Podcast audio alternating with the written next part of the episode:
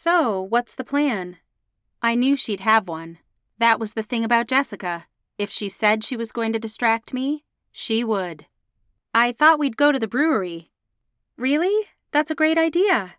The brewery was a couple of towns away, but only about a thirty-minute drive. Sadly, we weren't old enough to sample the beer, but it was always a great place to hang out since they served non-alcoholic drinks and pub grub. I hadn't thought about going there, but it was a great idea. Shayla and Doug will be there, and some of the old gang. She looked pleased as punch with herself for organizing this get-together at the last minute. I had a feeling this was going to be a fun evening. Shayla was always a blast, and I'd missed her energy. Walking through the door was like landing in another universe. Outside was quiet and dark, warm for an early summer evening. Inside, it was packed. And I point this out because it's unusual for any place to be packed around here. It was bright and loud and buzzing with people. The brewery's entire west side was one long bar with high tables next to it and T Vs and darts in the back. The other side was the restaurant, opening on the bar but partitioned a little.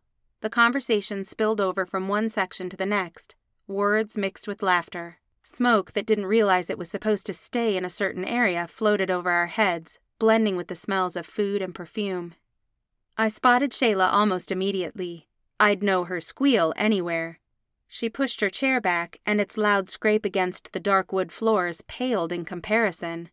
She sidestepped a group we didn't know and wrapped me in a big hug. She practically vibrated with excitement. I knew several people at the table, of course, but about a half dozen were new to me. Shayla made the introductions while Jessica faded into the background as one often did around Shayla. I hugged all my old classmates, amazed at how just a year had changed them. Some of the guys had new facial hair. Then there was the whole freshman fifteen, the rule that your freshman year of college you either lose or gain fifteen pounds from the change in routine. Luckily, my weight doesn't fluctuate much. Shayla made her way around the table and rested her hand on the shoulder of a guy I didn't recognize. "Emily, this is Scott." I extended my hand to greet him. "Hi." I kept it short. "It's nice to meet you, Emily." He stood up and took my hand, giving it a firm but not too firm shake.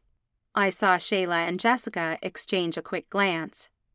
Oh, so this was the distraction Jessica was talking about.